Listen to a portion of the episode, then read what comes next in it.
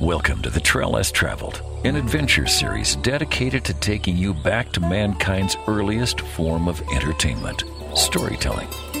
Missoula, Montana is a mecca for outdoor enthusiasts, and each week we will bring you tales of outdoor adventures both near and far, as well as adventure information and inspiration, and a few tunes to set the mood. You can read more about the show online at traillesstravel.net. And now here's your host, Grand Canyon Whitewater Guide, yoga instructor, and master of the didgeridoo, Mandela.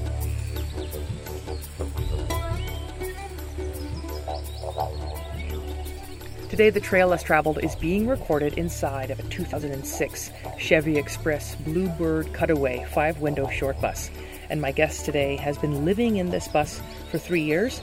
Before that, she was living in a compact car for two years. Her name is Tamra, and she is a backcountry guide at Wilderness Therapy. She is a primitive wilderness survival guide. She's a nomad and she's a minimalist. So, to just get started, I want to say thank you so much, Tamra, for making time to join me today on the Trail Less Traveled. Thanks for the opportunity. I was wondering if we could talk about your early years becoming a nomad, becoming a survivalist, becoming a minimalist. So, my first Mm. question for you is where'd you grow up and how was adventure a part of your childhood? I was born in Texas, but I grew up in Memphis, Tennessee. My folks were both transplants to the south, and so uh, we were different than the folks around us in a, a couple of ways. And Memphis is a, a really polar culture, actually, at least to the other places that I've been since. I've been to a whole lot of places, and Memphis is pretty unique in a lot of ways. And I don't want to put a connotation on it, but just, you know, when you look at the numbers, like we've got extremely high violent crime and poor health and poor education and corrupt politics and you know some racism not that that's as easily quantifiable but it was a little bit rough growing up there. And i am the second of eight children. I have an older sister and six younger brothers. It's interesting my father and i we either had a terrible relationship or no relationship depending on what chapter of my life but he was an adventurer. My dad actually converted a school bus. Uh, he bought a church bus and converted it in, into a camper for us. He put in bunk beds and a master bedroom and a dinette and you know and all of this. And I remember being a little bit embarrassed by it. You know, like oh, dad, this is so weird. And he loved backpacking, and we would go. It seems like once a year and have adventure in the Smoky Mountains. However, in Memphis, there just isn't a whole lot of outdoor culture at all. But we would also take his sailboats out on the river in Mississippi, or on the lake in Mississippi, that is. There was connection to nature in that way. And also, we lived out in the country. It's developed into a suburb now, but where I grew up was really rural when I was a young child. And so I would take the dog and go run through the cotton fields and explore the creek and catch crawdads and and then as I got into adolescence, I really withdrew from the natural world and you know into my room you know specifically and like with turned off the lights and lit incense and listened to the cure. And so so it was a reawakening for me to rediscover the natural world and to rediscover my place in the natural world. And i was very much programmed by the time i got to my early adulthood i was very much programmed in the conventional american way. And i had over 200 pairs of shoes at one point and i couldn't not shop. I was shopping one to three times a week and how I felt and functioned on any given day depended first and foremost on how I looked that day. How I was able to interact with people and how I felt in general was all about how I looked on that particular day, which is a little bit of a prison, really. Everything shifted for me. The big shift really was in 2006. I had been working in the beauty industry, and one day I woke up and decided I'm going to quit my job and move somewhere I've never been. I just got a little bee in my bonnet or something. And by the end of the day, I had decided to go to Mesa, Arizona, and people would say, Why? And I'm like, I have no idea. I'd never been there. I didn't know anyone, and I didn't have a plan. But just a few short weeks later, I was in Mesa, Arizona, and my money ran out really quick because I couldn't not shop. Mm-hmm. And I, for the first time in my life, I had a hard time finding a job. And everywhere I went, people were talking about the Anasazi Foundation, which is a wilderness therapy program. Mm-hmm. It's actually the original wilderness therapy program, um, and this is based in Arizona. And I had no interest in that. you know, everyone I met who was involved with it, I knew they were very different than me. They dressed different, they talked different, they smelled different. And nothing about it appealed to me, except for it was interesting. It was fascinating, but I was not personally drawn to it. I'm like, that's so far from me. And like, maybe part of me wished that I was that brave, but nothing in, you know, my life thus far had indicated that I was. But it just came at me from so many different directions. And I have learned that that is how the divine works with me. And usually it's more of like a suggestion, like, hey, you should probably check out this avenue you know, but whatever, do your thing. But there's been twice in my life when I've been really aggressively led by the divine, where it feels like the entire universe shifts in all of the necessary ways to funnel me in, mm-hmm. in spite of myself, you know, because this thing is so vital to what I'm here on the planet to do and who I actually am meant to be. And this was one of those cases. And so it was just coming at me from every direction so much so it was definitely on my radar. And I'm like, there's something here, but terrified of the concept. You know, everything about it scared me to death and was unappealing to me because I had no connection with the natural world. I hated hiking and camping. So one day I'm out looking for a job and I see this building and the sign says the Anasazi Foundation. I'm like, there's that place I keep hearing about. And why am I pulling into the parking lot? like I found myself like in the parking lot in spite of myself. What do I think I'm doing right now? And I go in and I talk to the field director and everything he said was terrifying. And I'm like, oh my gosh, why am I filling out this application? And the whole process was like that. It's like every step of it, I was like, I'm not going any further with this. And then I would just kind of like just stick my nose around the corner, step one step farther, you know? And, you know, the people in my world were kind of laughing, like, okay, Tam, who are you kidding, you know? And then when I finally was at the training, I learned after the fact that the other trainees had bet money that I wouldn't last a week. and so, and actually, David Holiday was in my training group. He was recertifying. He and Jill were recertifying. They'd been working there for some time, but every year you retrain. And so they were in my training group. And I remember just think I did not like David. I just thought he was such a weirdo. And I did not make any effort to connect with him. And actually, there's a really special story because I was in a position where I had spent all my money and now I needed gear to do this job. And unbeknownst to me, he was taking up a collection for me to get boots and gear that I needed. Yeah. and this guy, who was the only person that I hadn't made any effort to see as a person, saw me. Mm-hmm. And that was so humbling. And it was really preparatory for the work that we would do with our kids and stuff. But that's kind of a little sidebar anyway, so I'm going through the training, and I had been in a quote adolescent in crisis myself, and I had been in programs and nothing effective, you know. And the philosophy of the Anasazi Foundation is unconventional in adolescent intervention. It's the farthest thing from behavior modification, where the desired outcome is to get the kid to do this or stop doing that, and the method is contrived consequences, contrived incentives, point systems, level systems.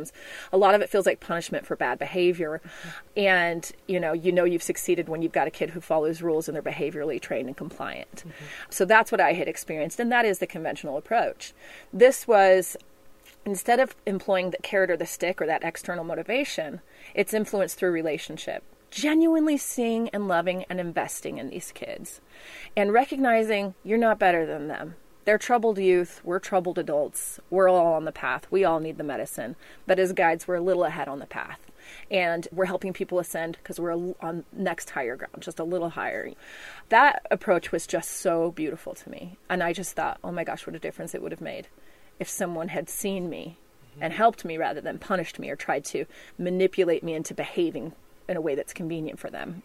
That rigid, one size fits all, institutionalized approach. Anyway, so I was so moved by that philosophical approach and therapeutic model alone that I was really like drawn in all the more. But the practical aspects of the job were so horrifying to me. I remember just every day I it would just like the reality of it and the details of it would just start to settle in and i'm like what am i doing here you know? Like even the fact that you couldn't bring cosmetics was really difficult for me let alone deodorant you know? And it's so funny to me now in hindsight because i don't know when the last shower like real shower i had was and i'm mm-hmm. perfectly comfortable with that. But at the time, it was all quite shocking to me and really daunting and really overwhelming and really intimidating.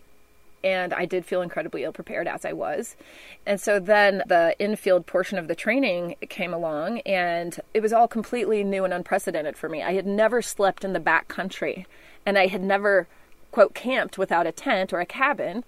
You know, it was very intimidating. But there were so many awakenings, as we say, that came to me in that three days of that infield training out in the wilderness. And the first one that I can identify was at the Anasazi Foundation, we would do what we called sacred circle. And so we would stand in a circle, and everyone would turn their back to the inside of the circle and take their time to either pray if they pray, meditate if they meditate, set intention, whatever they want to do with that time. And then when each person has done what they need to do, they turn back towards the circle, and then once everyone is turned back towards the circle, whatever ritual that you know to connect us or whatever, and then the sacred circle's closed. So we were about to go to bed, and we were going to do a sacred circle, and so I said to the divine, "You put me here, and I know it. There's no other way I'd be here." And I said, but I can't sleep in this environment because I know for a fact that I'm going to be eaten by a mountain lion, stung by a scorpion, bit by a brown recluse, rolled over by a boulder, struck by lightning, drowned in a flash flood, froze to death. You know, I was just certain that, you know, there was immediate peril on every level to shutting my eyes and going to sleep in this environment. And an understanding came to my mind that had not previously been there. And the understanding was Tamara, you are safer here than you are in the city amongst the human animal. Because the human animal is the only one that has agency and autonomy. Plants and animals and rocks and water are not capable of malice. And they're not capable of, I don't know, whatever you want to call it, evil. And they obey their creator, they obey the laws of nature. The human animal can go rogue, is unpredictable. And so basically, whatever befalls you here befalls you in a natural way and in the hands of and the design of a wise and loving creator. And I was so satisfied by that answer. It made it clicked and it made perfect sense and I slept like a baby. Anyway, so I completed the training and then the last part of the training was a week deep in the wilderness and like once you're in you're in because you're so deep in the wilderness you'd have to have a bone sticking out and they'd send in a helicopter to get out and so and if that hadn't been the case i would have quit any number of times during this week mm-hmm. but because i didn't have the option of quitting during that week by the end of the week i loved it just ever so slightly more than i hated it and I definitely hated it. It was so humbling. I cried so much. I was just lagging so far behind my group, and they'd have to stop and wait for me. I mean, carrying the weight in the heat, up inclines for miles and these kids were just smoking me man they were just so much better at it than i was fortunately they were also incredibly compassionate there was this particular 15 year old boy who just hung back with me even though he didn't need to and just was so supportive and i always wished i could remember his name and find him because what an angel he was to me at that time when it was just so difficult it, it meant so much to have a companion and someone who had my back and who saw me I recognized that there was something here for me, and I could see the wisdom in the universe funneling me into this experience and I knew it was the medicine I had never known I needed. And so many things, even in that first 11 days in the field, started to just even in that short time, a lot of the programming started to show. You know, a lot of the false programming that I had really just bought into and that I was a product of started to show. And when you're immersed in your natural habitat, even for as little as three days, you start to become a human animal. You start to sync with the sun. You go to bed when it's time to go to bed. You sleep well. You wake up with energy instead of like, uh, you know, and my cognition is more clear. I have energy for the day. I connect with people better. I eat for fuel. I don't have the addictions and the food cravings. And that was a brand new experience for me to be a human animal in my natural habitat. And really immediately I started to recognize how bizarre the way that we human is as a modern human. It started to look weird to me even then. To come back from that experience where I was carrying literally everything on my back, in a backpack I made, by the way, out of a wool blanket bundle. And I was so fulfilled, so content, so happy, and connecting so well with people. I was incredibly physically uncomfortable because that's a process of adaptation. You know, I was adapting to that environment, which fortunately humans are very adaptable, but the process is uncomfortable. I had this experience, and then I come back to my apartment where I'm paying extra rent for extra rooms to store my shoes and clothes. And I look around and I'm like, I'm a sick animal. You know, there's something wrong here. Mm-hmm. Anyway, the awakening just continued, and the programming continued to just peel off as I'm going through this process of becoming me and unbecoming all of those superfluous and superficial layers. The wilderness brings clarity, it brings perspective and proper priorities. And so the path towards minimalism really started with this immersive wilderness experience when I recognized I was so happy with just what I could carry. Mm-hmm. And so what I know now is that what I need as a human being is thermoregulation, food, water, and people. And everything else is either bonus or burden, depending on your relationship to it. Mm-hmm. And so things can be a tremendous blessing, but not when they own you, not when you're a slave to it. Mm-hmm. And I was. I have a much more intentional, much different relationship with stuff now than I did then. I noticed a couple years ago that the high I used to get shopping and accumulating, I get a little bit of that now when I let something go, which was such a neat realization. But the process, it was not immediate. Conversion and application rarely come simultaneously, right? And there was an angst that came with that because I saw with more clarity now, but I still had this compulsion addictions don't just evaporate with enlightenment. And so, honestly, it was eight years of trying and failing and crying and praying and 12 stepping, even, really just wrestling and struggling with the process of overcoming this addiction to stop accumulating and to be able to purge, to be able to let go. And both were extremely difficult for me, but it was a concerted, consistent effort over the course of eight years. And in such baby steps that it felt like failure all the way along until you look back at the miles you've covered, you know. Culminating, I had a spine injury in 2013, and so I thought, oh, my days uh, uh, in the wilderness are over. I guess I better get an office job. My other passion is adoption. That's a whole other thing. And I was offered a, a job working in adoption as helping people to navigate adoption reunion and to locate biological relatives from closed adoptions that's something I'm still very passionate about. And so I did take that job. The culture of the company didn't work for me, and also sitting in an office didn't work for me because I now knew too much. I was not created to sit in a box and look at a screen all day. And I told myself, you know, I'll have discipline, I'll have balance, I'll still be connected with nature, I'll still have a social life, I'll still be active in my body. But ultimately, I could never find that balance. And so when my department was outsourced and they wanted to switch me to another department, I was like, no, sir. So I did that for a year. And at the end of the year, I was like, I just want to get that out of my system and reconnect with my body and the planet and people. And so I decided I'm going to do the last big purge, which I had been working my way towards. I'm going to do the last big purge. I'm going to fit what I can in my car and I'm going to hit the road. And I'm going to travel for three months.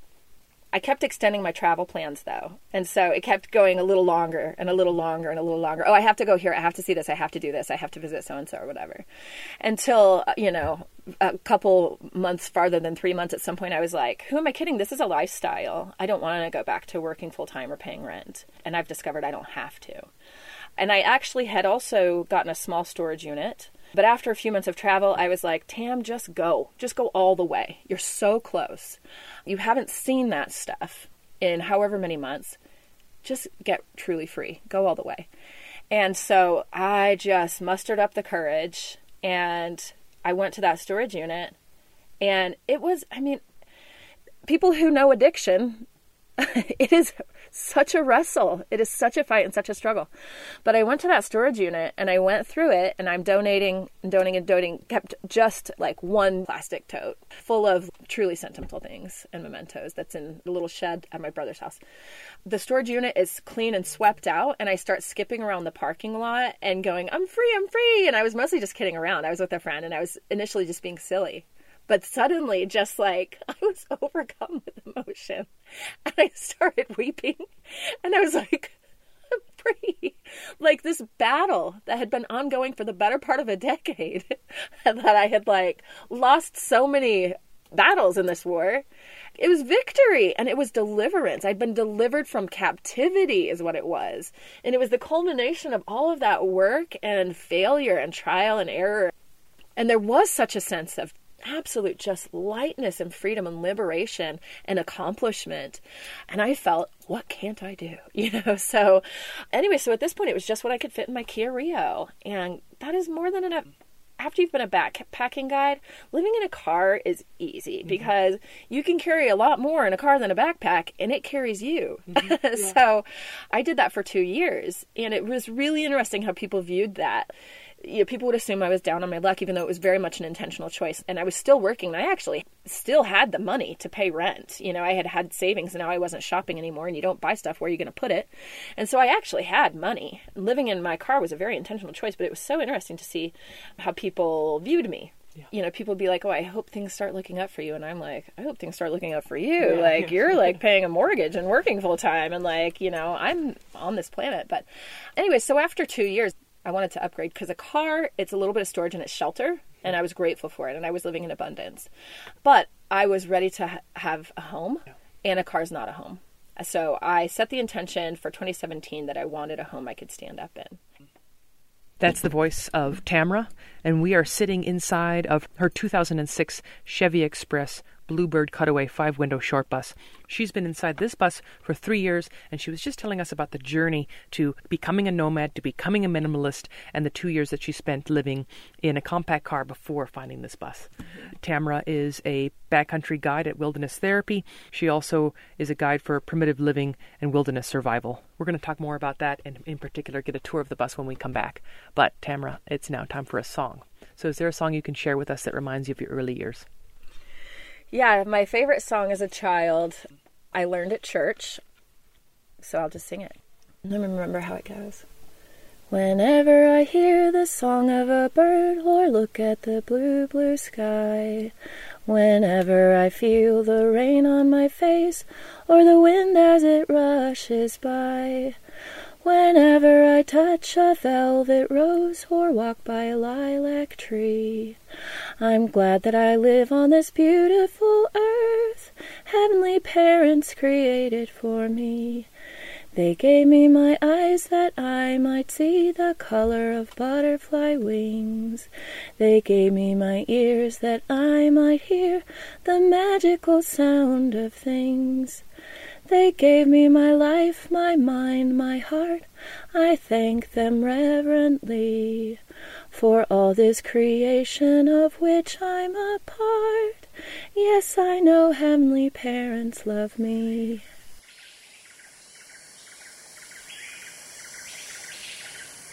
The Trail Less Traveled podcast and international outreach programs are made possible by the support from listeners such as yourself.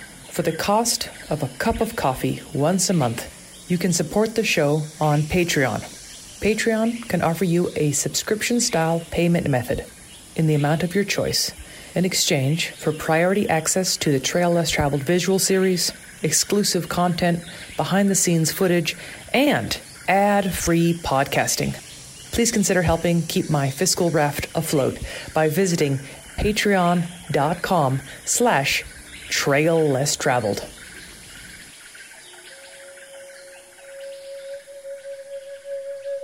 We're sitting here inside of a 2006 Chevy Express Bluebird Cutaway five window short bus.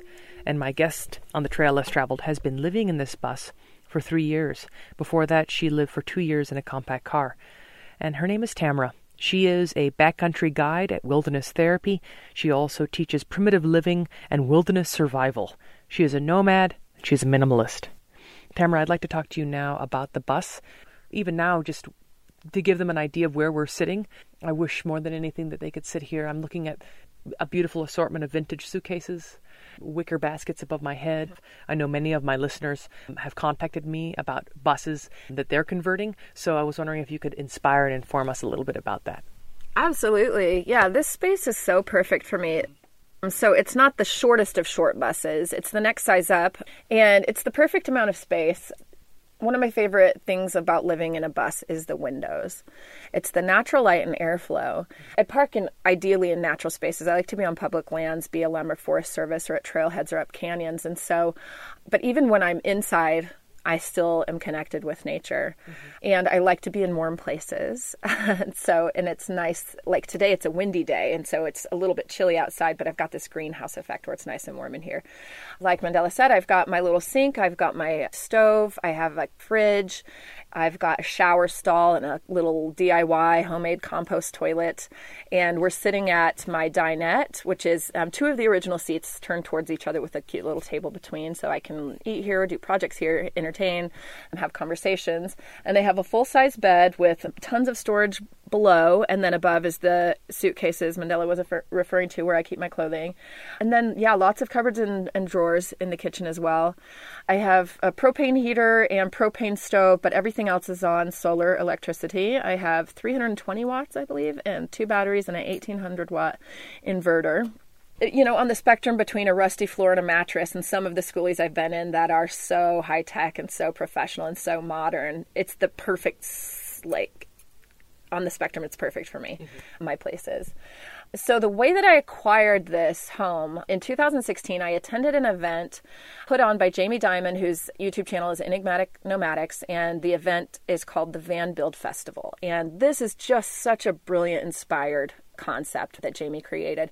So the idea was, and this was year one of this event, and so the idea was whatever it is you're living in on the road, bring it out and get some help with your conversion or your build or any upgrades that you want. And then people with time, talent, and tools would come out to the desert as well and offer free labor. Wow, I've got goosebumps. Isn't that amazing? Yeah. So it's a community based on generosity.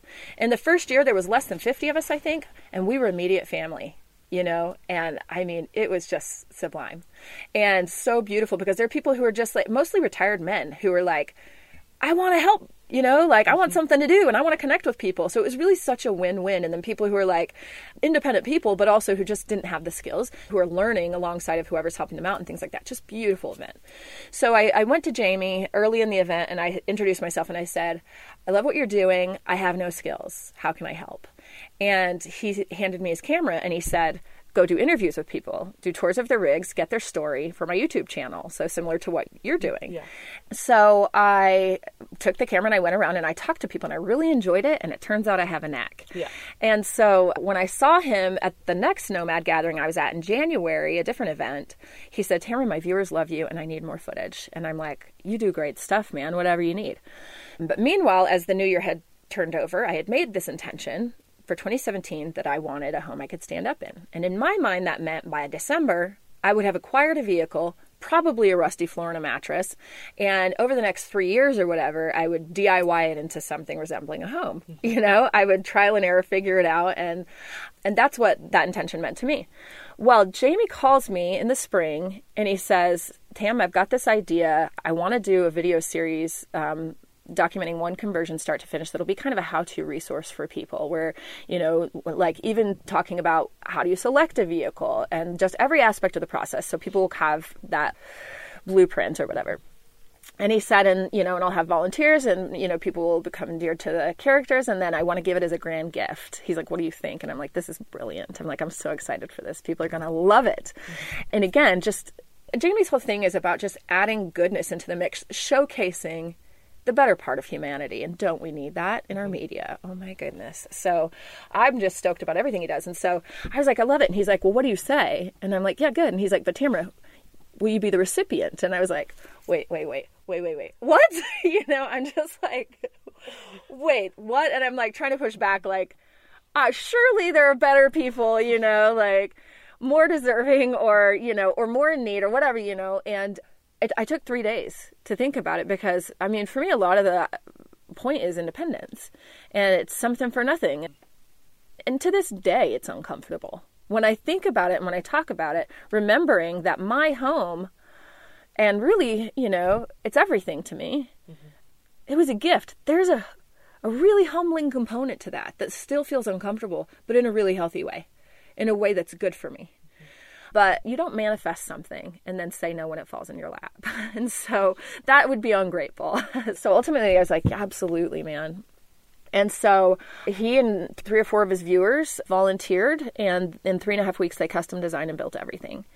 And I love it. I absolutely love it. And then over the three and a half years since, I have made it my own. I've made it cute, you know, and it's never done. There's a long list of upgrades and modifications and improvements.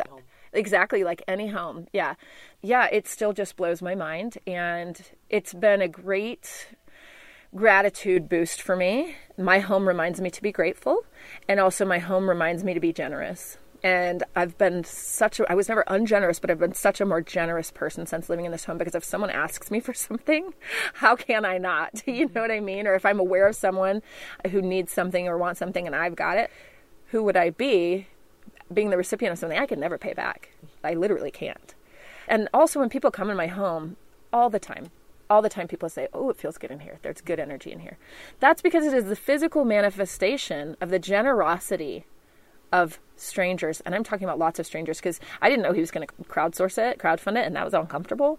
But you know, he had an Amazon wish list. This fridge was donated by a woman named Robin Barnes. That range was donated by Jax Austin. That solar controller was Ben Wampler. There was a guy named Steve who donated a fan. You know, people donated the chemical toilet that I initially had, and and so there's so much generosity, human generosity towards a stranger mostly. Mm-hmm. You know, in this home. And so, of course, it feels good. You know, I just still can't. I still can't believe it. It's so crazy to me. So yeah, that's how I came to have the bus. You know, through no uh, merit of my own. Beautiful. Wow. Isn't it amazing? Wow, that's the voice of Tamra, and she's a backcountry guide at Wilderness Therapy, and she teaches and guides primitive living and wilderness survival.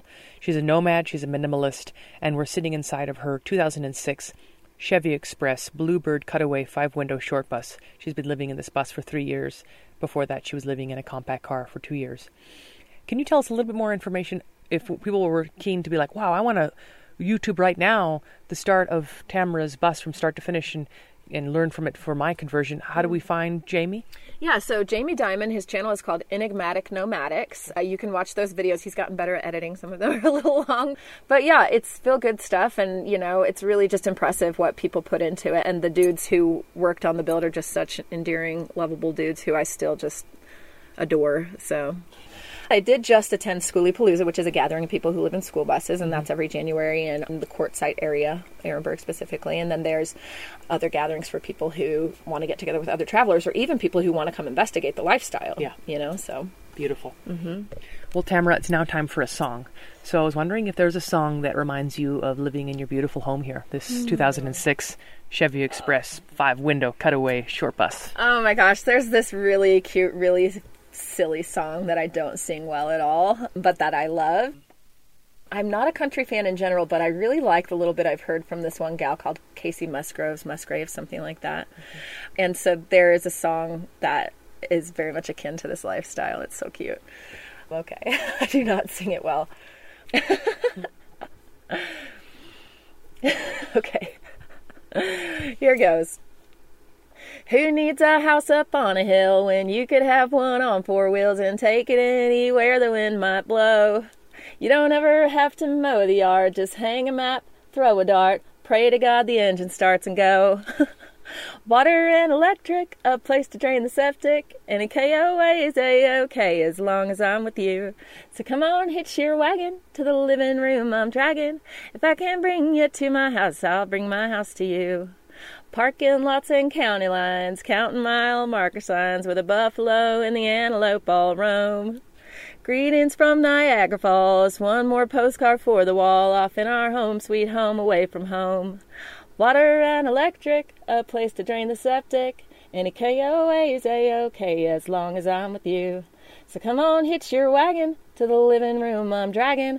If I can't bring you to my house, I'll bring my house to you.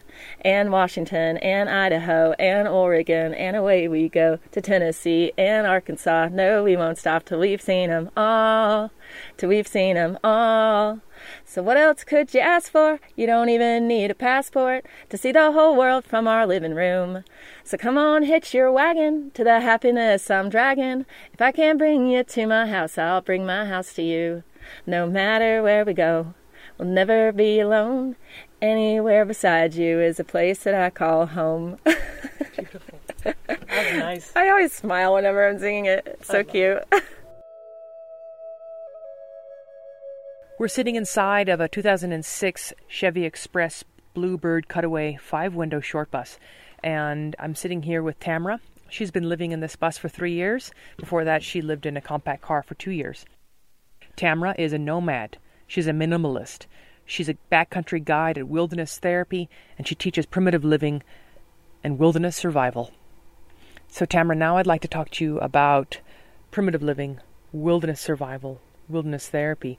But before we do that, I was wondering if you could paint the picture to the listener as to what this landscape is like. We're here in the Sonoran Desert. Could you paint the picture to them about what it looks like when you look out the window here from your bus? I see saguaros, I see chaparral, I see palo verde, and I see a lot of dirt. I know there's cholla and ocotillo out there. And the Sonoran Desert is such a special place, but really special to me because I was born in the Sonoran Desert. And metaphorically speaking, like, you know, my time in Anasazi, that was really the beginning of my life in so many ways. And so I feel at home in the Sonoran Desert. It's my birthplace. Like I said, I grew up in Memphis, which couldn't be more opposite, you know of a landscape and an environment. I mean, when I first came to the desert, I was like, this is uninhabitable. Who told people they could be here, you mm-hmm. know? But now I'm such a desert rat and it is such my home. And I love the plants and the animals of the Sonoran Desert. And also, there's kids running around playing tag and riding bikes because there's like minded folks around here who are our common thread is our interest in primitive skills. So, yeah, you couldn't ask for a better spot to be. Awesome. So I'm an instructor at the California Survival School working for Dan Baird, who you also interviewed. And I've been working for him, I think, since 2013. Mm-hmm. And so that's just contracting kind of whenever he has gigs available. And then also I work independently just whenever people hit me up. I don't really do the hustle, I don't really advertise. But just however often people say, hey, Tam, do you want to come teach our homeschool co op? Or I'm getting a group of friends together. Do you want to do a little, you know, intensive on thermoregulation or on water or on foraging or, you know, whatever the thing is? And so, yeah, I kind of just do whatever Dan hires me for or whatever people hire me for. Okay. And through California Survival School, I'm sure he talked to you about it, but we'll do anything from day class covering the basics to a five day primitive excursion. I'd love to talk to you about thermal regulation, about water, about foraging, mm-hmm. about other survival tools that you share, and also kind of dive into wilderness therapy. Cool. Okay, so core survival, shelter, water, fire, food, those are your survival priorities based on the rule of threes. You can die in as little as three hours from exposure, which is, you know, your core t- body temperature going too high or too low, getting too hot or too cold. You can die in as little as three days without water. And then you can die in, some people say three weeks, some people say 30 days without food.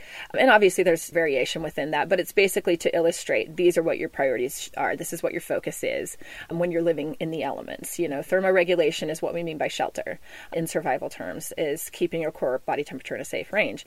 A lot more exposure deaths are due to getting too cold than to getting too hot, but both certainly happen, and there's different ways to address both. And so we get into kind of talking about in different environments how you can navigate thermoregulation, and that is your first concern. And then water is your next priority. And so we talk about how to find water in different environments, which is typically based on gravity, first of all, the shape of the land, the topography, because water, like everything, follows gravity, it goes down. But then also identifying the plant life. Wherever it's more robust and, you know, more green and more diverse, that's indicative that there's some water.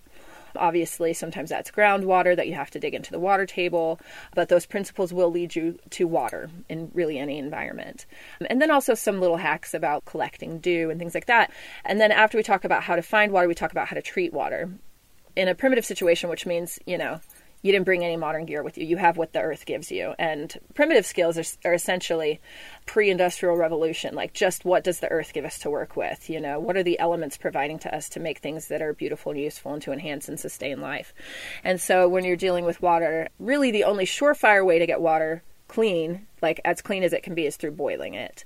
But there are also other ways that you can improve your odds shy of boiling water if you don't happen to have fire and also ways that you can boil water without having a pot, things like that. And so it would take a long, long time to go into all the details of how to find and treat water.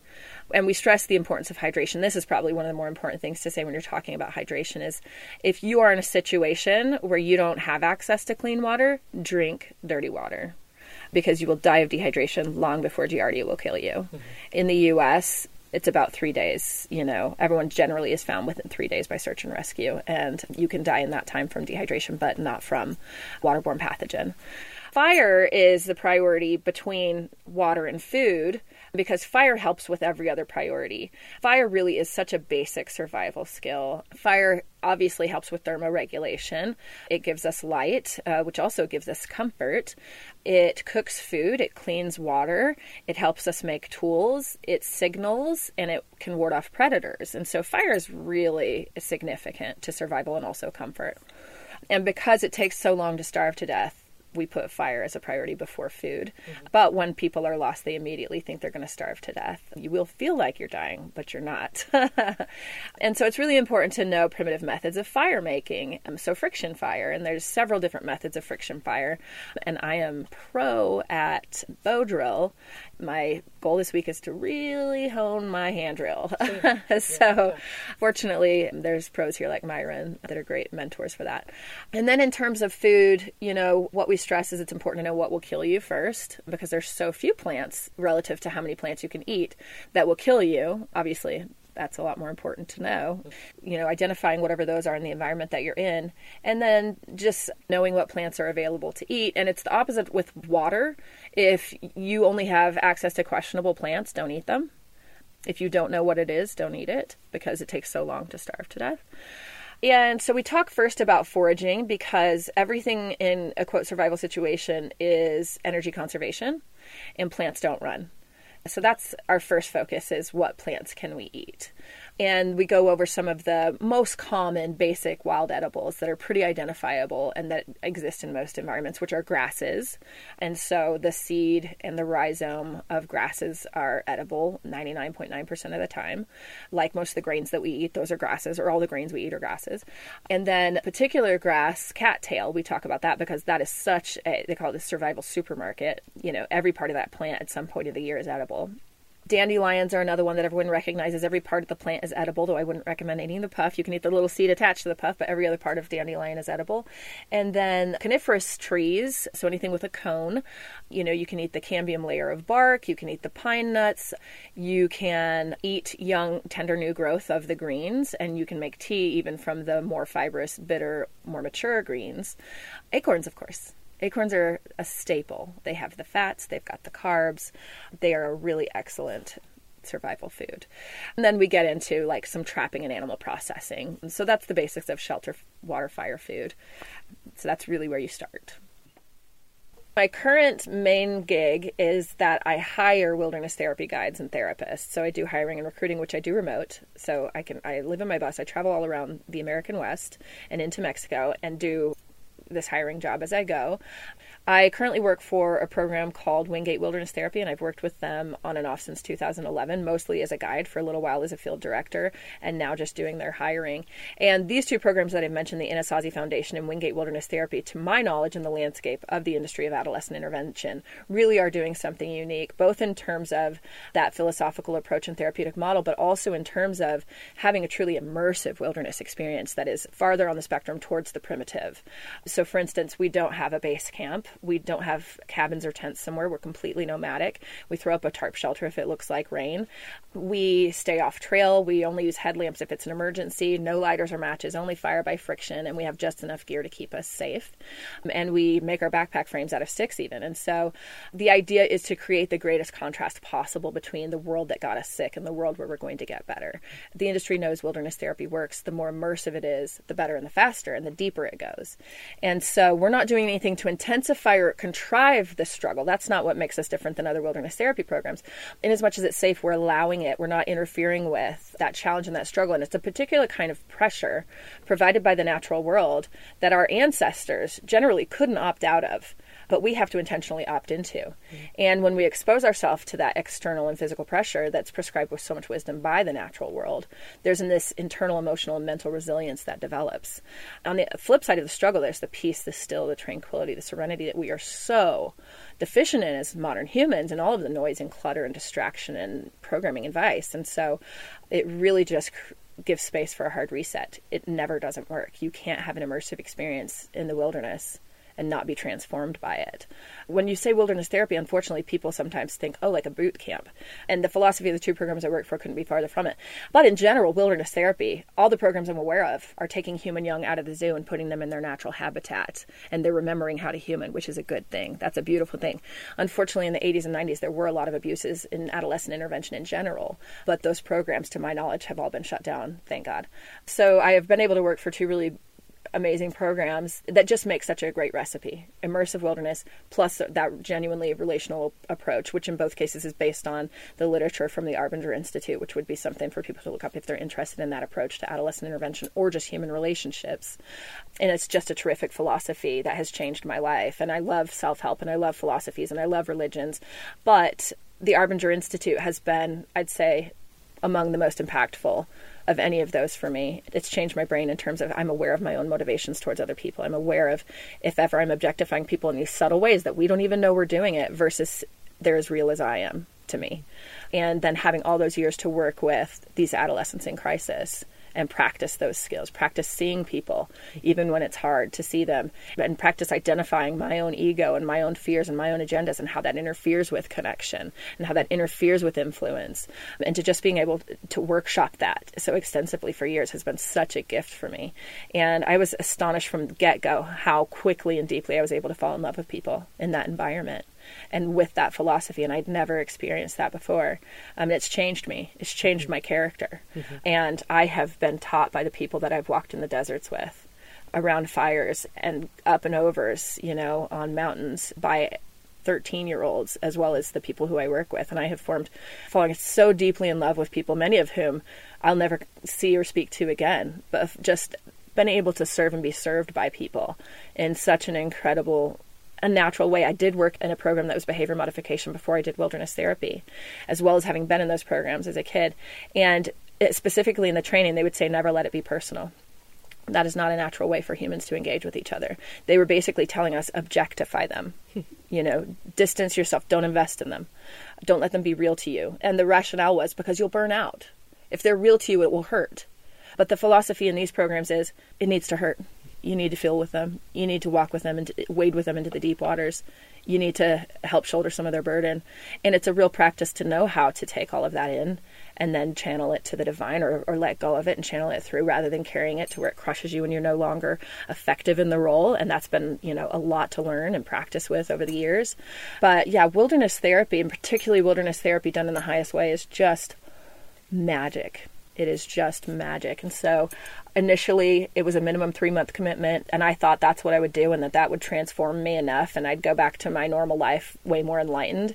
But you know too much. I'm ruined for conventional life. I cannot just work for a paycheck. Once i have had my livelihood and what i spend most of my time doing under the sun over fires with people's hearts wide open, interacting with the other elements of nature, being on the earth, being in my natural habitat, being in my body, forming genuine connections, being a part of something bigger than myself, making a contribution, being part of something effective. I can't not do something on that level anymore and be content, you know, and be fulfilled. So I'm ruined in the best way. And I just can't even believe across the board how lucky and blessed I am. And I've never been ambitious in any way but all of the things I've needed have come to me. Beautiful things have come to me, you know, in spite of myself on many levels. And so I'm just an incredibly, my mom says I live a charmed life, and I think it's true. So beautiful. That's the voice of Tamara, and we're sitting inside of her short bus here in the Sonoran Desert. Um, Tamara is a backcountry guide at Wilderness Therapy. She also teaches primitive living and wilderness survival. Thank you so much for mm-hmm. making time to join me on the trail less traveled. Thank you. I've enjoyed it a lot.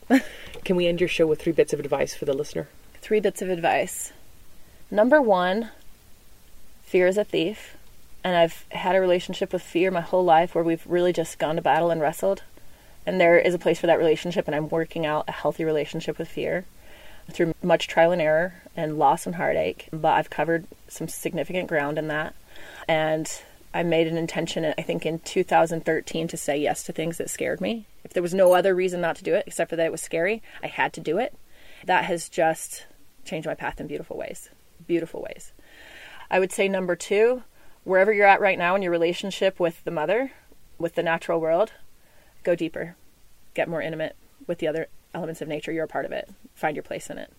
And number three, number three, I would say in relation to where we are right now, not just as a nation, but as a human race, there are a lot of voices or temptations or rationales that would have us distracted, divided, and afraid. My rebellion is to love and trust my neighbor. whatever conclusions they've come to and whatever practices they're doing with those conclusions, to love and trust them. Sit with people around fires and in hot springs, have conversations with them face to face, and you'll see I've come to a different conclusion and I'm doing something different, but you're not crazy. What you just said makes sense. Mm-hmm. Have those conversations, be with people, don't write people off, you'll miss out. Talk to strangers, don't write off your loved ones for petty divisions don't be manipulated to let go of relationships and to let go of people. Relationship is why we're here. It's the most important thing. Connect, see people, love. It's hard and it hurts and it's worth it. It blesses us, it enlightens us, it enlivens us, it lifts us. Because it's challenging, it is so good for us. Don't opt out of that challenge and miss the good stuff. Beautiful. What song would you like to end your show with? My favorite song Oh, which aligns really, really well actually with that last little bit I said. I'm a mediocre singer, which I'm grateful for. I'm not a great singer, and I always feel intimidated to share this song because it's such a good song that I feel like I really want it to have a beautiful voice. Yeah. but I'll offer it with what I've got. This is a song by the Avett Brothers, who are one of my favorite bands, and it's a song that just moves me so deeply. And particularly, I just did end of life care for my grandma and walked her to that transition and sat with her as she took her last breath. And this was a song that I sang to her in her final couple hours. I'm nervous. Let me catch my breath. When my body won't hold me anymore and it finally lets me free, will I be ready? When my feet won't walk another mile and my lips give their last kiss goodbye, will my hands be steady as I lay down my fears, my hopes and my doubts, the rings on my fingers and the keys to my house with no hard feelings. When the sun hangs low in the west and the light in my chest won't be kept held at bay any longer. When the jealousy fades away and it's ash and dust for cash and lust, and it's just hallelujah and love in thought, love in the word, love in the songs they sing in the church, and no hard feelings. When my body won't hold me anymore and it finally lets me free, where will I go? Will a trade wind take me south through Georgia grain, tropical rain, or snow from the heavens? Will I join with the ocean blue, or run into a Savior true, and shake hands laughing, and walk through the night straight to the light? holding the love I've known in my life and no hard feelings. Under the curving sky, I'm finally learning why it matters for me and you to say it and mean it too. For life and its loveliness and all of its ugliness, good as it's been to me. I have no enemies. I have no enemies. I have no enemies.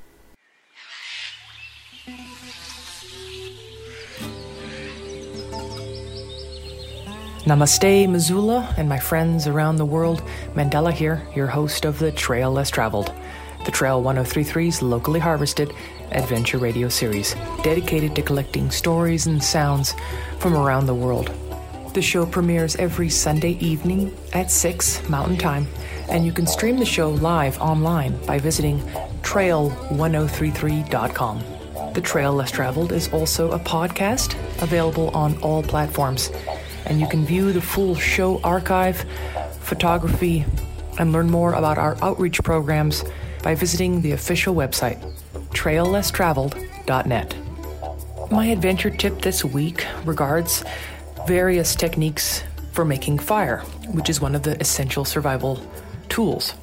If the concept of making a fire using a bow drill or just your two hands is intimidating, never underestimate the power of backpacking with a small magnifying glass.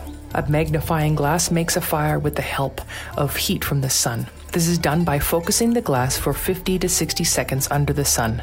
The sun rays pass through the lens of the glass, focusing the heat at one specific and small point where the fire begins after producing some smoke.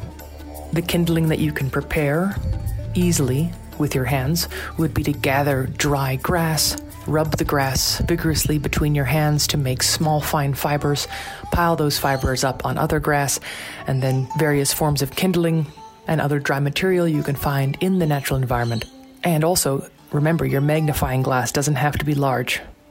That's it for this week's adventure, my friends in Missoula and around the world. But until next week, I encourage you to do something for Mother Earth and also get outside, shred the gnar, because as you know, the gnar does not shred itself.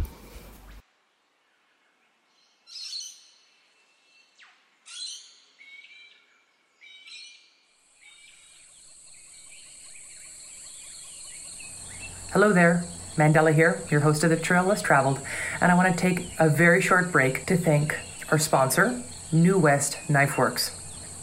When you love the tools you use, everyday chores become a joy. A finely crafted knife is an extension of the hand that welds it. That's the motivating idea behind New West Knife Works founder, Corey Milligan. Milligan moved to Jackson Hole to pursue the good life in his early 20s. To earn a living while enjoying the outdoors, he worked as a line cook in local restaurants. His interest in cutlery came from the desire to make a knife that would better express his love of cooking. New West Knife Works was born out of that passion, a passion which continues to keep the company on the cutting edge. All of New West Knife Works culinary, hunting, and recreational knives are made in the Tetons with the finest American steel and tested by the professional chefs, guides, anglers, and hunters of Jackson Hole. From the New York Times and Wall Street Journal to Bon Appetit and Forbes, top tastemakers appreciate cutlery that is as beautiful as it is useful. Visit newwestknifeworks.com.